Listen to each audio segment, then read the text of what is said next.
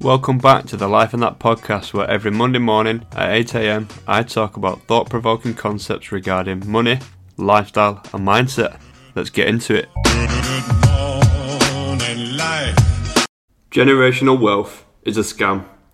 If you're working on this idea of building generational wealth, you're probably going to be working until your last dying breath.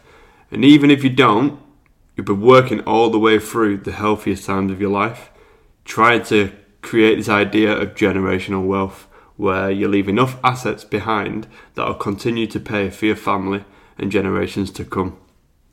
Which it sounds like this is what you should be doing, and isn't that what we're supposed to do? Well, in my opinion, I don't think so.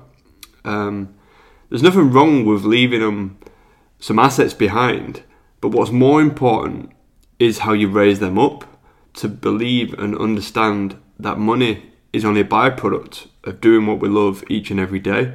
It's money is secondary to our lives, and to love and to care for, to have fun and have life experiences is what life is really about. So if you raise them up the correct way, they won't need all this generational wealth to be happy. By all means, leave them enough so they don't have to be broke. But if you just leave them generational wealth without the mindset, they'll get through the money before they know it and they'll have no idea what to do with themselves afterwards.